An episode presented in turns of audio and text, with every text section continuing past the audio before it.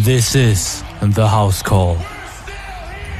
Welcome back to the Brick House, where we are going to be talking NBA basketball all the time. Every time we do an episode, this is our basketball segment. We're talking NBA, and we got some big storylines, a lot of big news coming our way, and a lot of topics that you are going to want to know about, and we have opinions on. So let's not waste any time here. We're going to get right into it.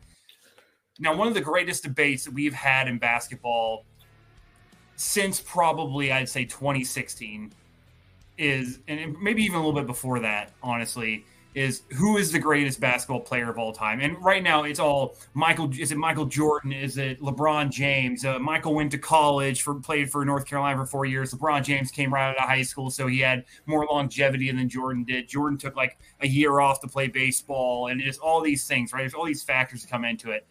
But it doesn't take away what LeBron is doing right now, and that is he is closing in on the all-time scoring record that has been held by Kareem Abdul-Jabbar for what seems like forever, right? Like, just that's Kareem Abdul-Jabbar was an ungodly good player, really just a prolific scorer. And when you think about it, for a big man, that's quite incredible to lead the league in points. When you think about how like the three-point line has evolved in today's NBA and the things that like Steph Curry's doing, and the fact that LeBron James is now closing in on that, it's a great milestone. And like I said, I'm not a LeBron fan. I don't know about you guys, but I am not a LeBron fan. I think the way he left Miami, that put a bad taste in my – or left for Miami, I should say. That put a bad taste in my mouth for LeBron. I think it's funny that – I don't know if you guys have seen the new movie it's called House Party. It's coming out. Have you seen the previews for this? Mm-hmm. You should go look it up, because there's a point in the preview where it's LeBron's house, and these guys are like supposed to be like cleaning LeBron's house, and then he's on vacation. And so they decided to throw this rager at LeBron's house, right? And they're in his trophy room, and he has a hologram that pops up of him, right? And this hologram says a couple of lines, and it's hilarious, right? But one of the lines he says is, "You handled going to Miami perfectly." And the guy's like, "Nah, that's cap," which it is, because that was the worst. That was the worst way to leave a hometown team.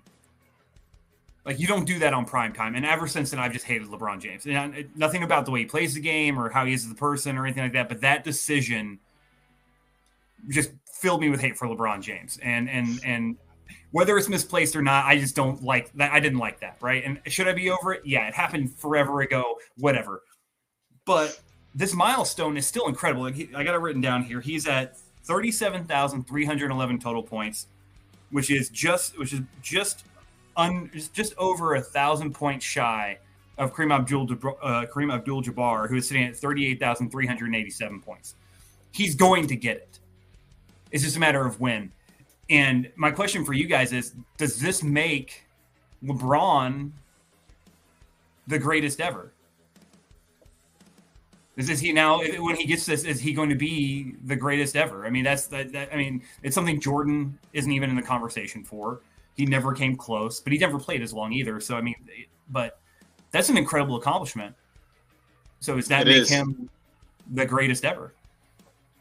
In my opinion, I think you're already on one side of the debate or the other. I think that the people who think LeBron's already the GOAT aren't going to be swayed by it. I think it's just going to be another, feather in their cap. And I think the people who think, the other people who think, someone else, probably Jordan, is the GOAT. It's just going to be, he's played for a long time. Personally, I think LeBron is the GOAT because of the different stuff he's done for different teams. He's gone to three different teams, won a title, won a Finals MVP. He's gotten to the Finals with some absolutely atrocious rosters, absolutely just carried them to Finals. And I never saw Jordan play. I'm not old enough to see Jordan play, so I never saw him, in his heyday. I saw The Last Dance, incredible documentary, but I got to go with LeBron, and scoring however many, damn near 40,000 points is pretty impressive for someone who, never gets brought up as far as greatest scorer of all time goes. So as in terms of like pure scorers, so it's an extremely impressive accomplishment for him.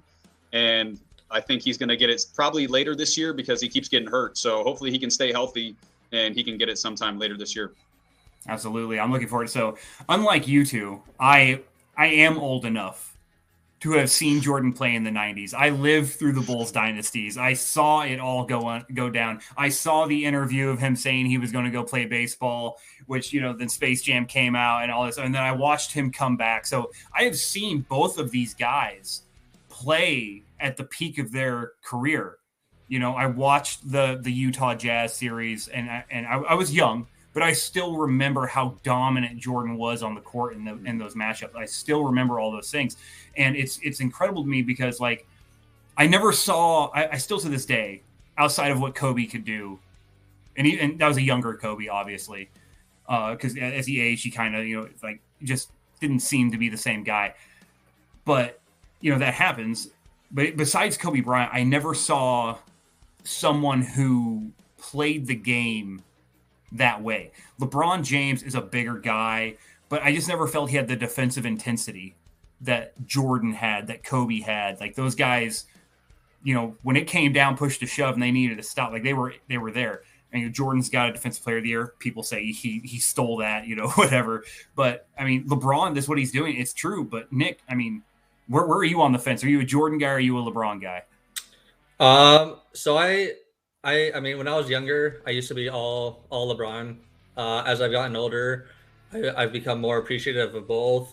I think that it's super hard to compare the two, just because what LeBron is doing is more longevity and greatness over 20 plus years. And what Jordan did was just sheer dominance in a span of, what, like 9-10 years. So if I was just, you know, wanting to win championships, I'd probably pick Jordan.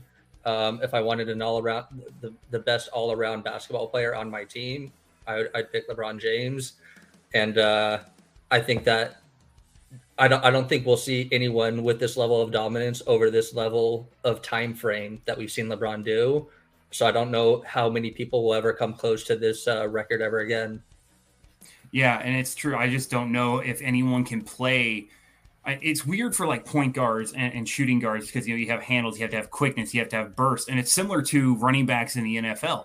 You don't really see these guys last all that long. And LeBron, to his credit, I mean, he's playing the three. That's a physical spot. And I think that's one of the biggest differences between Jordan and LeBron that a lot of people don't want to compare them to, right? Like, we always want to think about who's the greatest basketball player ever, right? And, you know, so people toss out all kinds of names. I mean, Kobe's been mentioned. You know, you had Magic Johnson, the things he did. Jordan, obviously. You have Kareem Abdul-Jabbar, who's one of the best big men you've ever seen. Shaq, if he had, I mean, Kobe even said, if Shaq had more discipline, he would have been the greatest ever. You know, just the things he could do. If he was in the gym, if he tried hard. But that wasn't Shaq. So, but I think what you need to remember here is that Jordan and LeBron played two different positions. All right? And Jordan was probably, I still believe this to this day, Jordan's probably the best number two in the line. He's the best shooting guard I've ever seen. Like, just the way he can play defense, he can get in the lane, he can shoot a jumper, his physicality, you know, all those things, right? His personality is so overpowering. And LeBron, as much as it pains me to say it, because, you know, I'm a Celtics fan, obviously. I grew up watching Paul Pierce. I love Paul Pierce. LeBron is probably the best small forward to ever step on the floor. And he's probably going to be the best small forward to ever step on the floor, depending on what Victor Wembanyama position he ends up playing and what they label him as, because, I mean, he could be a shooting guard at 7'2", which is outstanding. And maybe I have to relook this depending on how his career goes, because the kid's 18. We don't know. But, I mean, as of right now, LeBron is doing something we haven't seen. He continues to do it, right? Like, it's weird to think about it, but he's the Tom Brady of basketball. This guy doesn't seem to be slowing down. He doesn't seem to be, you know, besides his injury stuff, which has been happening more of late, and he probably needs to have his minutes managed a bit more. But he's just a pure competitor. And as much as I said, I hate the decision to go to Miami, I'm getting over it. I'm putting it in the past. He's joking about it. I'm joking about it. Obviously, he knows that it was not a good idea the way he did it. LeBron is probably going to go down as the greatest basketball player. I mean, he's just the thing. If he just had one Defensive Player of the Year, I think this wouldn't even be a conversation. But he just, well, he had the one. It was, I think it was 2013, and they gave it to Marc Gasol, and Marc Gasol was like second team all defense that year, and LeBron was first team all defense, and I think he's still. I think when Gasol was on the Lakers that one year, he was like bitter about it. Still, he was like giving Gasol shit about how Gasol stole his Defensive Player of the Year. So he easily could have had at least one. And back in those Miami days, he was guarding deep prime D Rose. He was guarding some of those legit dudes in the playoffs. He could really guard in his prime. Yeah, you're talking about like I still remember all the Paul Pierce and LeBron matchups and those guys just going back and forth, and it was always amazing. Fun to watch. But I mean, this is just an incredible thing, and I said it for the things that were happening in baseball and the things that happen in football. You have to enjoy the moment. Like when LeBron breaks it, right? Those tickets to those games, like you have to be looking at the schedule right now. Buy tickets. If you can get a ticket, if you're in the area, try to guess when he's going to do it. Because if you can get the tickets now, instead of when he's like 30 points away or 20 points away or 5 points away, that's when those tickets are going to be like $3,000 and you're going to be sitting behind like some pillar in the nosebleeds, unable to see the court. Okay, that's what we're talking about here. Just to be in the building, it's going to be ridiculous. So if you can find the tickets, try to plan it out right now, man. Find the schedule, figure it out. Even if you think it's going to be next year, find the tickets, because I'm telling you, to be in that building when it happens is going to be incredible. It is going to be an emotional moment, and to be there would be fantastic. But 100%. I think we've talked about this enough. As much as we could talk about LeBron and everything he's done and how passing Kareem Abdul-Jabbar is, there's some other things that we would like to talk about today. And it actually stays with the Lakers. Now, I don't know if you guys watched the Patrick Beverley shove to DeAndre Ayton, right? But this is Patrick Beverley's thing. He defends his teammates. He is a vocal leader. He is all about, hey, I'm going to talk it and I'm going to walk it. And if you watch that play, not only DeAndre Ayton stand over his teammate, but I believe it was Devin Booker or someone else had also done it. And so it was Booker. It was disrespect, and then it was additional disrespect. And honestly, Ayton wasn't even involved in that play. He had no business standing over a guy on the ground, and it probably should have been a technical. Because the guy, that is legitimate for the technicals we have seen in the NBA. I mean, if you go like, if Tatum can go like this and get a tech, DeAndre Ayton should have been teed up. Well, now Patrick Beverley is suspended 3 games for going to the defense of his teammate, right? Which is unfortunate because the Lakers are dealing with injuries. They need all the people they can have on the court, be on the court. But do you think Patrick Beverley should have gotten a 3-game suspension? I think... As far as the 3 games goes, the only reason he got 3 games is because he's a repeat offender. He got 3 games because we remember a couple years ago in the I think it was 2021 Western Conference Finals, Game 6, Chris Paul's going off.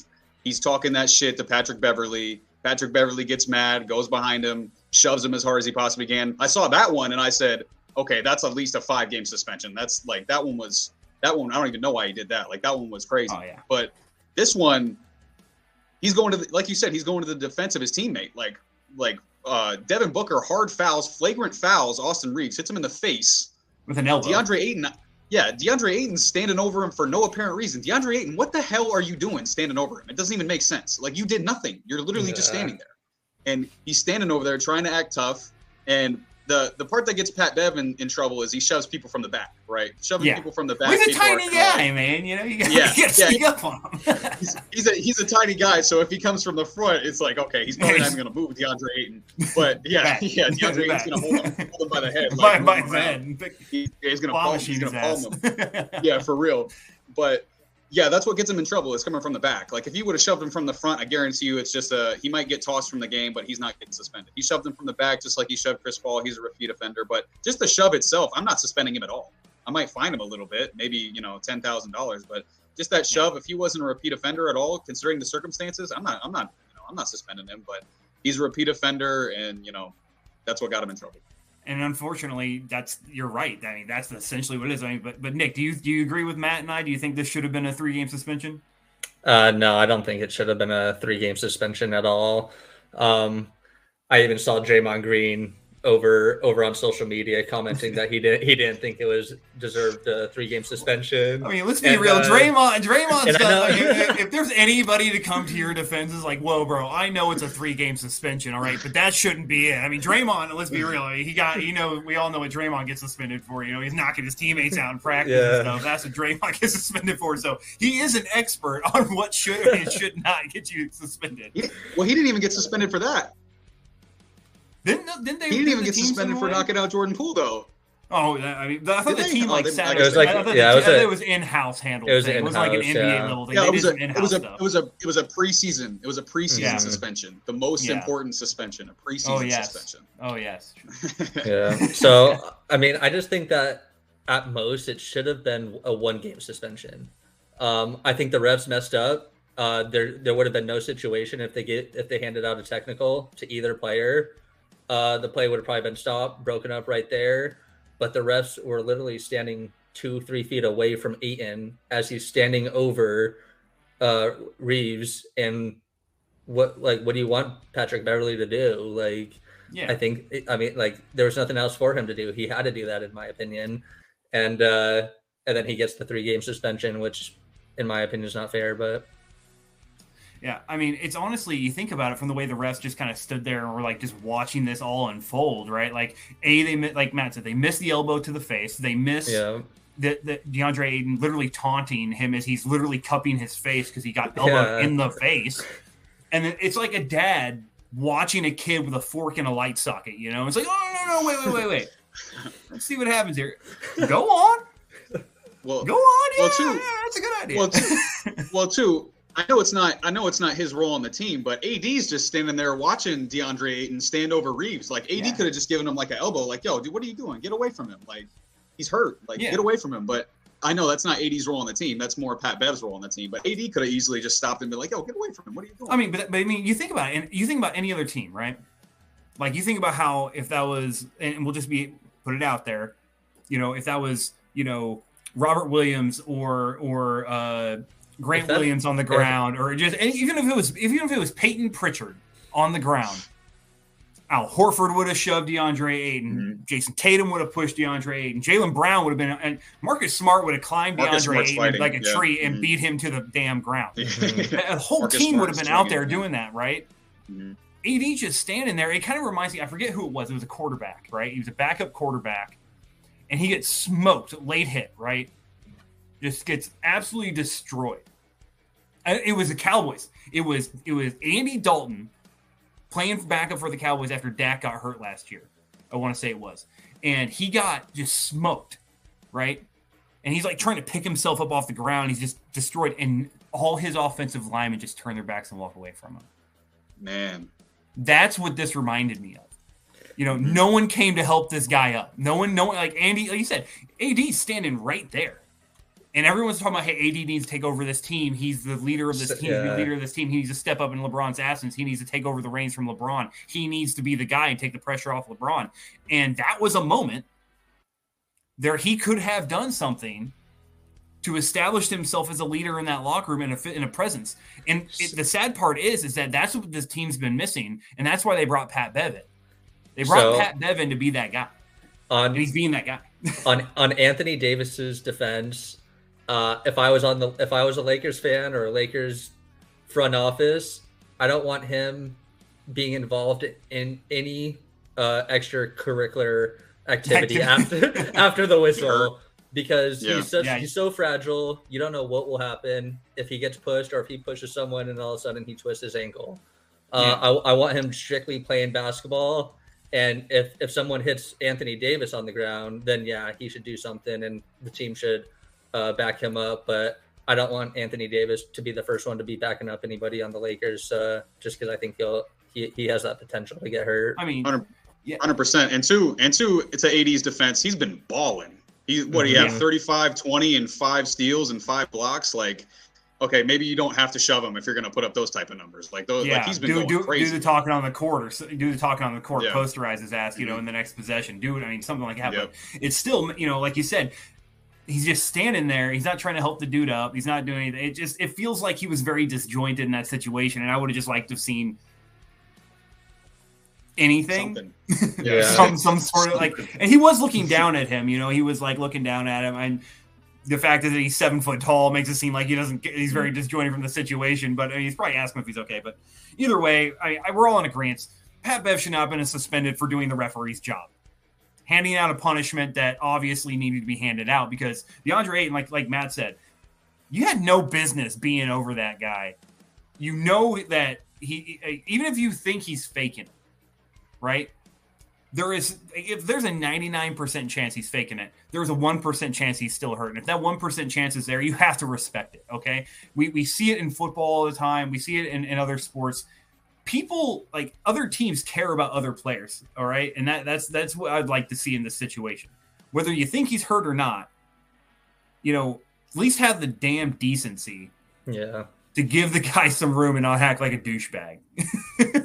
and I don't know, but let's keep this moving. So the Celtics obviously had a winning streak. It got snapped against the Bulls. Go figure. The Celtics can't seem to win or can beat anybody, it seems like, unless it's Cleveland or Chicago, because those are the two teams that have beat them, and their four losses this year has been Chicago twice and Cleveland twice. Everybody else can't seem to beat the Celtics. And Luka and the Mavericks, and Luka being the front runner as MVP right now by all metrics and everything like that, go in, they face Boston after Boston coming off this defeat to the Bulls. And the Celtics absolutely dominate the Mavericks, all right? Luka gets swatted once by Tatum in the fourth. They just overly do it.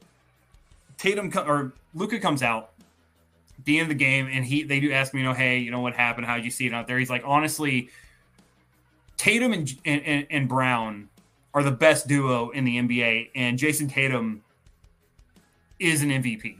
He's the MVP. And the Celtics are probably the best team in the league.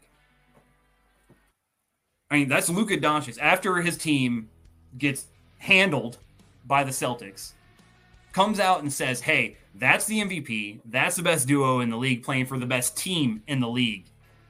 They're going to dominate. Like, you can't stop these guys. So my question is Tatum and Brown the best duo in the league right now? And are the Celtics the best team in the league? Have we seen that? Do we see that as truth right now?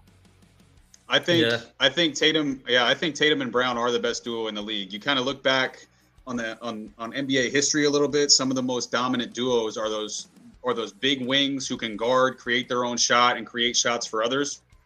And that's what Jason Tatum and Jaylen Brown do.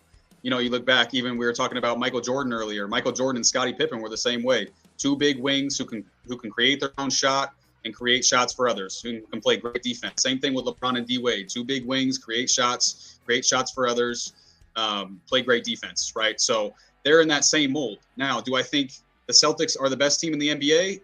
Considering health for every single team, I'm still going to take Milwaukee. If they have Khris Middleton, if they have Drew Holiday healthy, and with that monster of a man, Giannis, we saw it last year without Khris Middleton. You know, it took Celtics 7 games to get through him, you know. So I think Khris Middleton comes back. I think that makes Milwaukee the favorite. But, I mean, that's a 6-7 game series no matter which way you slice it. You know, that's not a series that's going to be decided real quick if both teams are healthy. You know, that's going to be a knockdown, drag-out series whichever way it goes. Yeah. So I would say Tatum and Brown, best duo in the league right now.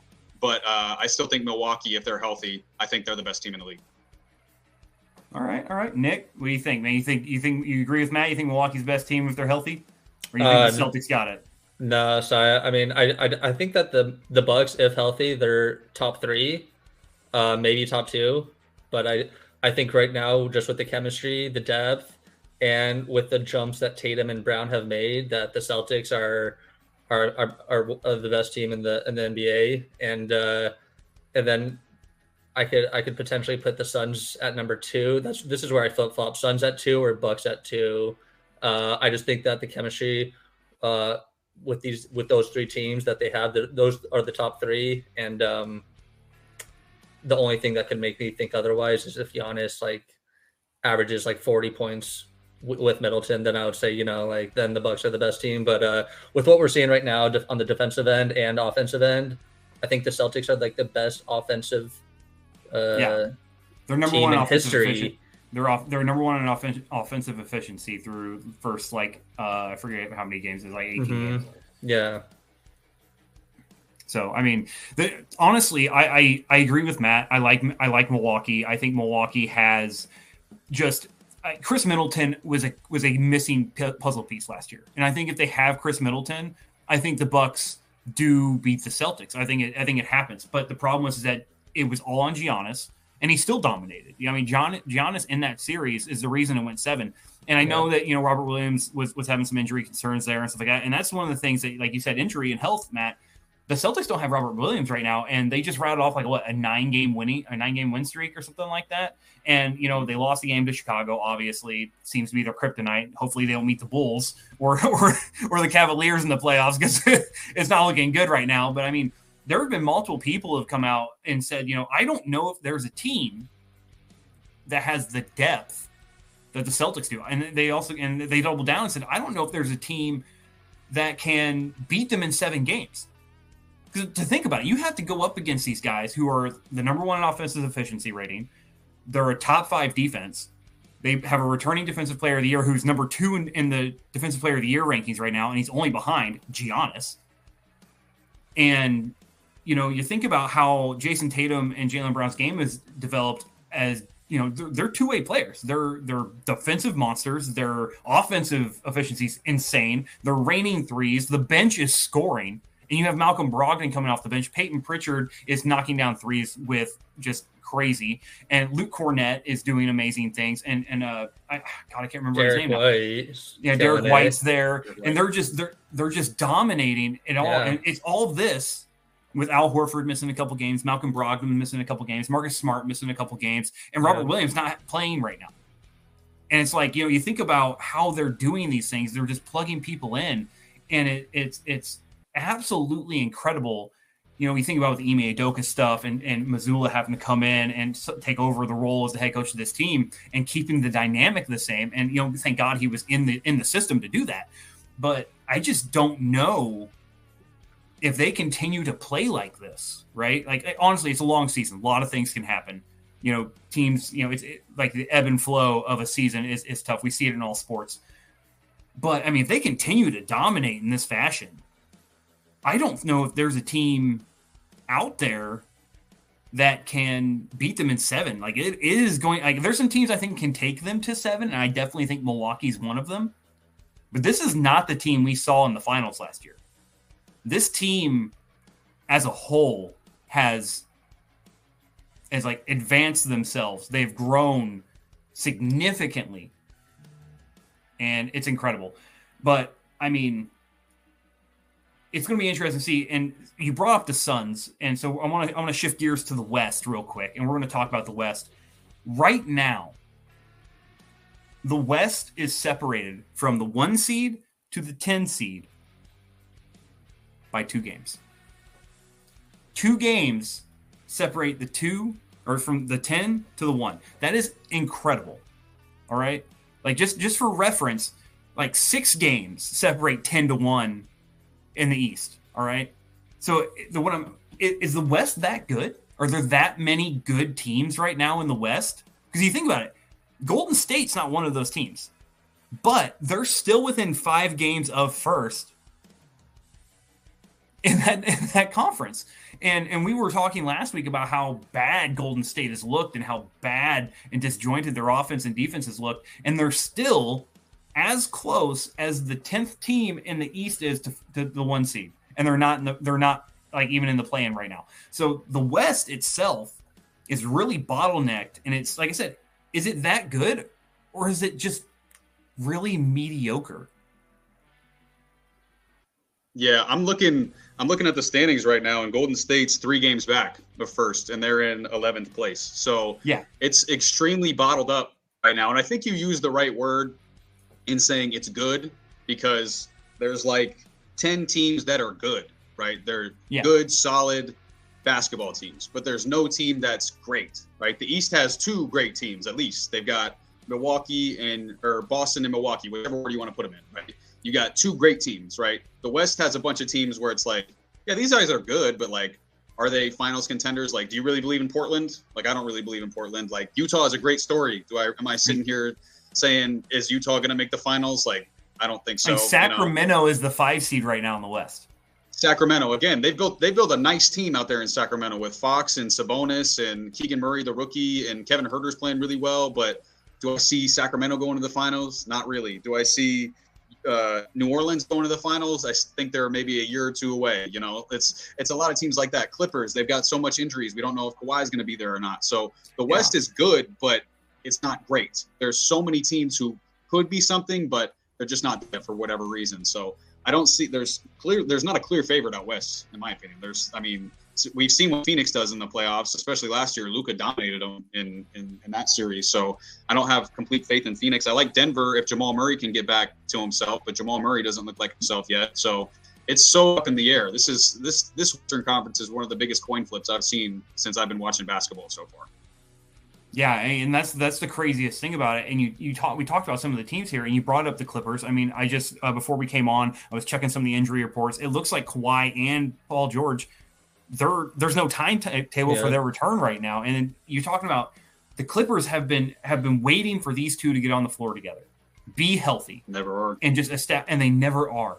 And that seems to be the biggest thing for a lot of these teams, is that you talk about how, you know, like New Orleans, you're talking about them down there, and they have Zion, right? And they're waiting for Zion to get healthy and get back on the court, and he's always on the cusp, and he never gets there. And they're just waiting, and everybody's waiting for all these teams to come there. And while they're waiting, they're staying afloat in a conference, like you said, that's lacking a true power. And it almost feels like, and you know, we felt that way last year. Like, Golden State was Golden State, but outside of that, like they just had a really good team chemistry, and that was realistically the difference between them and the Celtics. Is that, you know, they had been there before, they knew how to handle themselves, they were professionals. The Celtics, first finals appearance with these guys, they're young, their leaders have never been there before, they didn't know what to expect. I mean, even Marcus Smart has never been to, you know, there was a lot of unknowns. The veteran leadership on that team had never been to a final. Horford, yeah. and Al Horford, you know, so it was completely unknown. I think the pressure got to him and ultimately allowed Golden State to win. And if you think about it, now they've been there, they got the experience, and you see how that's playing out in games right now for the Celtics, and how that's playing out, you know, for the Bucks after they got over the hump and got there. And that's just what's different between what you're seeing right now in the West and what you're seeing in the East, is that these teams are just, they have the core, they have that stuff, they have these guys that are going to be there. And as much as we want to believe that, like, Luka is the guy, he really doesn't have anything around him, right? You talked about Portland. It's been the Damian Lillard show, and them just trying to find anybody to help him. And, you know, God bless Damian Lillard for staying there. All right. As much as I want him to win a championship and he needs to leave to do so, he did it the right way. All right. He stayed loyal to Portland, and I hope he just retires there. And if he never makes the Hall of Fame because he never got a ring or anything like that, his jersey will be in the rafters in Portland forever. And that's amazing. But yeah, like you said, man, I don't see anything in the West that's really going to be doing anybody. Like, there's going to be a team that comes out of the West, and all they're going to do is lose to the team that comes out of the East. That's how I feel right now, because there's nobody in those standings, and I honestly don't see it even going. It's going to go 4 games. They're going to get swept. Whatever team comes out of the West right now, mark it in. They're getting swept, because if the Celtics or the Bucks, if they stay healthy, either of those, one of those two, they're meeting in the Eastern Conference Finals. That's my Eastern Conference Finals matchup right now. Yep, either one of those teams are going there, and they're going to just absolutely just. Matt used the term the other day. I can't remember what it was. Wally stomped. Was that the term? Matt, you there? Did we lose him? What? Yeah, I'm here now. You said a term the other day. It was like Wally stomped or something like that. Molly whopped. The West, yeah. Whatever team comes out of the West is getting molly whopped by whoever comes out of the East. That, no joke. But yeah. Nick, I mean, you've heard my take on it. You've heard Matt's take on it. What's your take on the West? No doubt. Right now? So it's very. I think Matt hit it great. I think that there's just many good teams, and we're at the end of the dynasty and of the Warriors. So we're not seeing any like true dominant team in the West right now. And there's like a multitude of young dynamic stars that are ready to take over the reins. We just don't know which team it's going to be, whether it be the New Orleans Pelicans with Zion, Luka with the Mavs, Booker with the Suns, Jokic with the Nuggets, or Ja Morant with the Grizzlies. I think that the Grizzlies are a great team, and they can be a top 2, top 3 seed in the West as long as they're healthy. They've just been hit with that injury bug, and Desmond Bane's been out, Jaren Jackson's been out. But I do think that they're one of the teams that, if healthy, they can compete with some of the Eastern Conference teams. I mean, like I said, I'm not saying that these teams are going to get blown out, but I definitely don't see them winning a game. I just don't. They don't match up well. I don't think that Ja Morant and the Grizzlies match up well with either the Bucks or the Celtics. I don't think that the Denver matches up well, as you're wearing a Denver jersey right now, with the Bucks or the Celtics. I don't think the Suns match up well with the Bucks or the Celtics. I mean, we've already seen, like you said, Matt called out, we've seen what Phoenix does in the playoffs. They're really good in a NBA schedule when they get some time to play some mediocre teams and some bad teams, you know, and things like that. But when you're facing top level talent every single game, they fold. And I think that that's what's going to happen when they meet the Bucks, when they meet the Celtics, when they that's what's going to happen. The Suns kind of remind me of the old San Diego Chargers with Phillip Rivers. They were always great in the regular season, but they just came up and faced someone who was just a little bit better. And they ran to the Peyton Mannings, the Tom Brady's, and just never the Ben Roethlisberger's. It just seemed like no matter what it was, man. And that's how this is looking, and it's unfortunate, but it's the truth. But it's going to make for some good basketball, because it is so tight right now, and teams are playing so out of their minds. Like you said, the Utah Jazz, Danny Ainge, man, Danny Ainge is going to win freaking front office of the year, or whatever that award is for the front office. In all honesty, Danny Ainge pulls things out of his ass. I mean, the Paul Pierce, KG, Jason Terry trade to Brooklyn is still paying off for the Celtics. All right, the Rudy Gobert and Donovan Mitchell trade, please. They literally took him to the cleaners. Danny Ainge is a golden god, and the only reason he left Boston because he was like, "There's no GMing left for me to do here. I got my guys. I'm just sitting on my hands. Like, I could ride this, sure." That's not what he's about. He's like, I want to go somewhere else, and I want to do the same thing. And now he's got the Utah Jazz playing like the Celtics were after they got rid of all those guys. You know, Jason Terry at the one doing crazy things. You know, Jay Crowder's popping off. I mean, that's what he did in the Utah. That's what he's doing in Utah. It's the same thing. It's these same type of players doing these same types of things. And Danny Ainge, Celtics legend, on the court, in the front office, Celtics legend. And I will tip my hat to that man, because whatever he seems to do, it works everywhere he goes. And I don't know how else does it. But that's all we got for you today here on The Brick House. Thank you for tuning in. Thank you for supporting this channel. We're happy to keep bringing you NBA content. We're happy to keep bridging out, catching a new audience here. If you want to rep the merch, get some merch of the brand, rep the squad here. Matt, Nick, and myself. Ernesto couldn't make it tonight. He's dealing with a stomach bug. But you can go down to that society6.com, the House Call podcast link down there. All of our merch is there. You can get our T-shirts, hoodies, all these things are there. They're customizable. We got colors. We got different ways you can do with the logos. You can have a small logo on the front, big logo on the back, just big logo on the back, just small logo in front. Whichever it is, you choose it. You can kind of customize it yourself to get the look that you want to have there. We got all kinds of stuff. Go there, get some merch, subscribe there, follow, do all the things, all right? We also have a new website. That'll be down in the description of this video. It has all of our segment descriptions there. You can meet the crews of all the segments, get to know us a little bit better, see the segments we got to offer. All the links to our social medias and our YouTubes are there as well. We got our link to Instagram, Spotify, Twitter, TikTok, and YouTube all on the website. You can go there.